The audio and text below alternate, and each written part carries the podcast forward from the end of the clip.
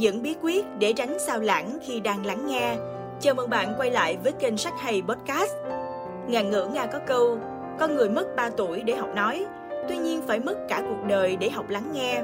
Khi biết lắng nghe một cách chú tâm, bạn sẽ hiểu và thông cảm cho người khác, biết được người khác hiện tại như thế nào và muốn gì. Nhờ đó con người có thể khiến cho cuộc sống tốt đẹp hơn.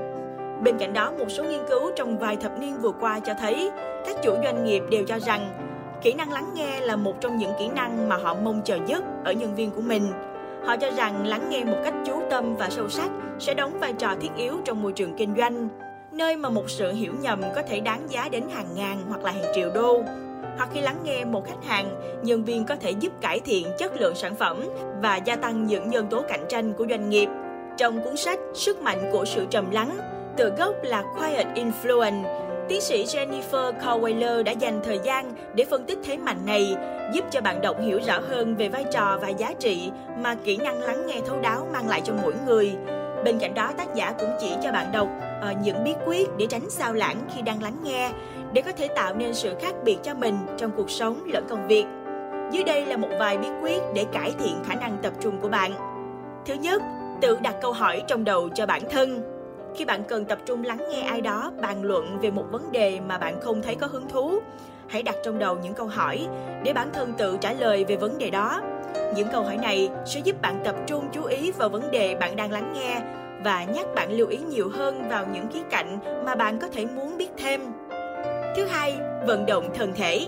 Hãy học hỏi vị thẩm phán thông thái trong phiên tòa xét xử một tội phạm giết người mà tôi sẽ kể sau đây trong phiên tòa thì cứ sau mỗi tiếng đồng hồ, thẩm phán lại quay sang bồi thẩm đoàn và yêu cầu xin mời bồi thẩm đoàn đứng lên. Ông giải thích rằng ông làm vậy là để giúp cho bồi thẩm đoàn giữ được sự tỉnh táo. Vì ngồi quá lâu có thể khiến họ đánh mất khả năng lắng nghe sáng suốt và nhạy bén cần thiết đối với bồi thẩm đoàn. Tương tự, bạn cũng có thể cải thiện khả năng tập trung lắng nghe bằng cách đứng lên sau mỗi 20 phút và có thể vừa đi loanh quanh vừa nói chuyện điện thoại hoặc là nghe một bài diễn thuyết ở dạng audio. Thứ ba, bỏ qua những thành kiến tiêu cực. Những thành kiến đó có thể xuất phát từ cách ăn mặc, tóc tai, giọng nói, cách sử dụng từ ngữ của đối tượng, khiến chúng ta đưa ra những lý lẽ để bác bỏ những thông tin từ người nói. Điều này không chỉ ngăn cản sự lắng nghe của bản thân mà còn ảnh hưởng đến giao tiếp về sau, thậm chí là dẫn đến những cuộc tranh cãi không đáng có. Thay vì vậy, hãy đặt mình vào vị trí đối phương và cho họ cơ hội để trao đổi, thay vì chỉ nghĩ về những đánh giá tiêu cực của bản thân dành cho họ. Thứ tư, đừng làm việc khác trong khi đang lắng nghe. Mặc dù việc nói chuyện điện thoại khi à, đang lái ô tô hay là đi bộ trên phố đông giúp bạn tiết kiệm thời gian, nhưng làm nhiều việc cùng một lúc khiến cho bạn không thể thật sự lắng nghe. Thay vì vậy, nếu có thể thì bạn hãy hẹn lại cuộc nói chuyện điện thoại vào thời điểm nào đó khi bạn ít bị phân tâm hơn để có thể tập trung lắng nghe. Thứ năm, gác lại những ý nghĩ khiến bạn phân tâm. Bạn có bao giờ phát hiện mình đang suy nghĩ vẩn vơ đủ thứ chuyện về những việc chưa hoàn thành ở cơ quan, về chuyện sẽ nấu món gì cho bữa tối, hay bạn cần gọi cho mẹ, nên khó có thể tập trung lắng nghe người khác nói hay không? Những suy nghĩ lan man như thế khiến bạn khó mà chú tâm đến những sắc thái biểu cảm trong lời của người nói. Để cải thiện khả năng tập trung chú ý của chính mình thì bạn hãy gác lại những suy nghĩ này để chúng tạm lánh an toàn ở một nơi trong lúc bạn thực sự lắng nghe. Chúng luôn chờ bạn ở đó cho đến khi bạn có thể quay trở lại với một tâm thế sẵn sàng. Lắng nghe thấu đáo giúp tạo ra sự đồng cảm, gây dựng lòng tin và thuyết phục người khác quan tâm đến ý tưởng của bạn. Những yếu tố làm nên các mối quan hệ tin cậy cần thiết cho việc tạo ra ảnh hưởng. Ngoài việc lắng nghe người khác thì bạn cũng cần nói ra ý tưởng hay đề xuất của mình để mọi người có thể quan tâm lắng nghe bạn.